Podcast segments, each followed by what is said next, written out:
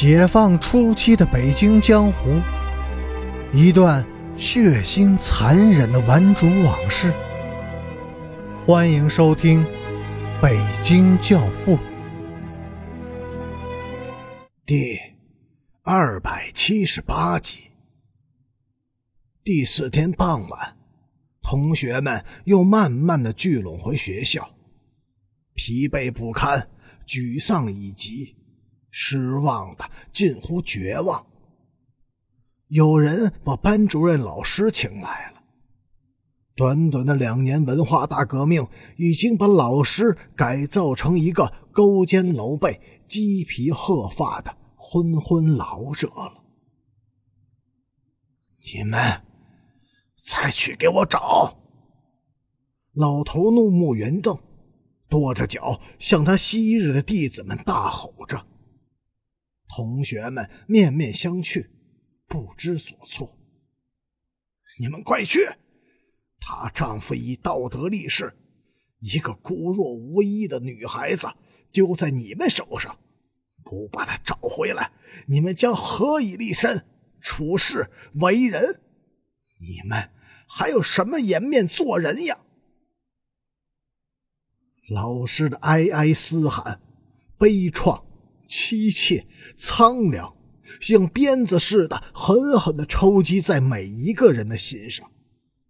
全班同学抱头痛哭一场，又立即四散而去，连夜赶赴各处寻找了。这一天，班上的两个重要级人物并没有露面：陈诚和周凤天。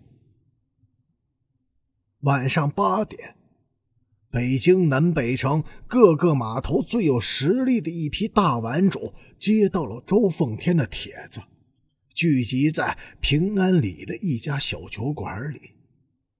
酒馆里灯光昏暗，烟雾弥漫，气氛显得神秘而紧张。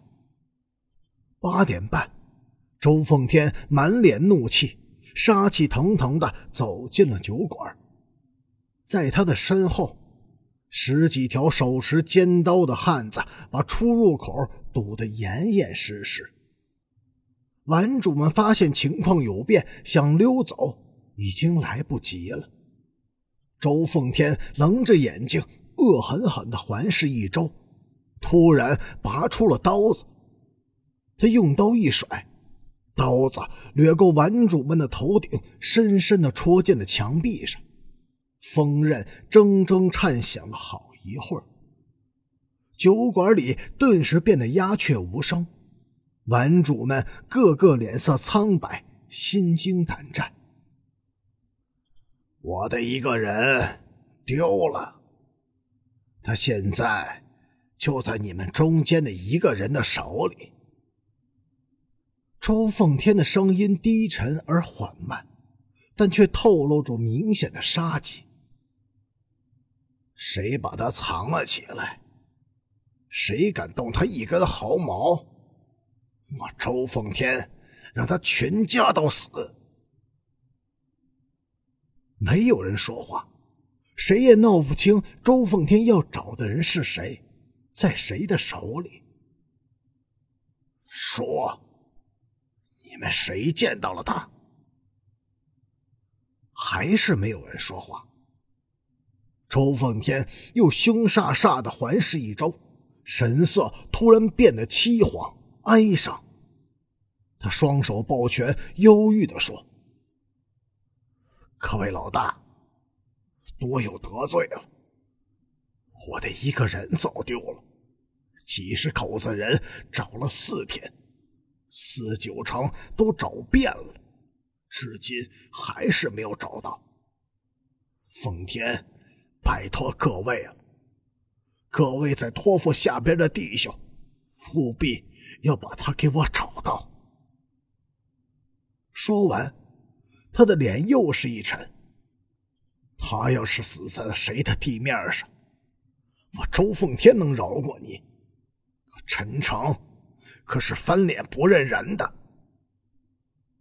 玩主们又是一惊，周爷和陈爷都要找的人。绝非是等闲人物。这个走丢的人叫什么名字？有人问。你们什么也不要打听，只管找人。周奉天冷着脸说。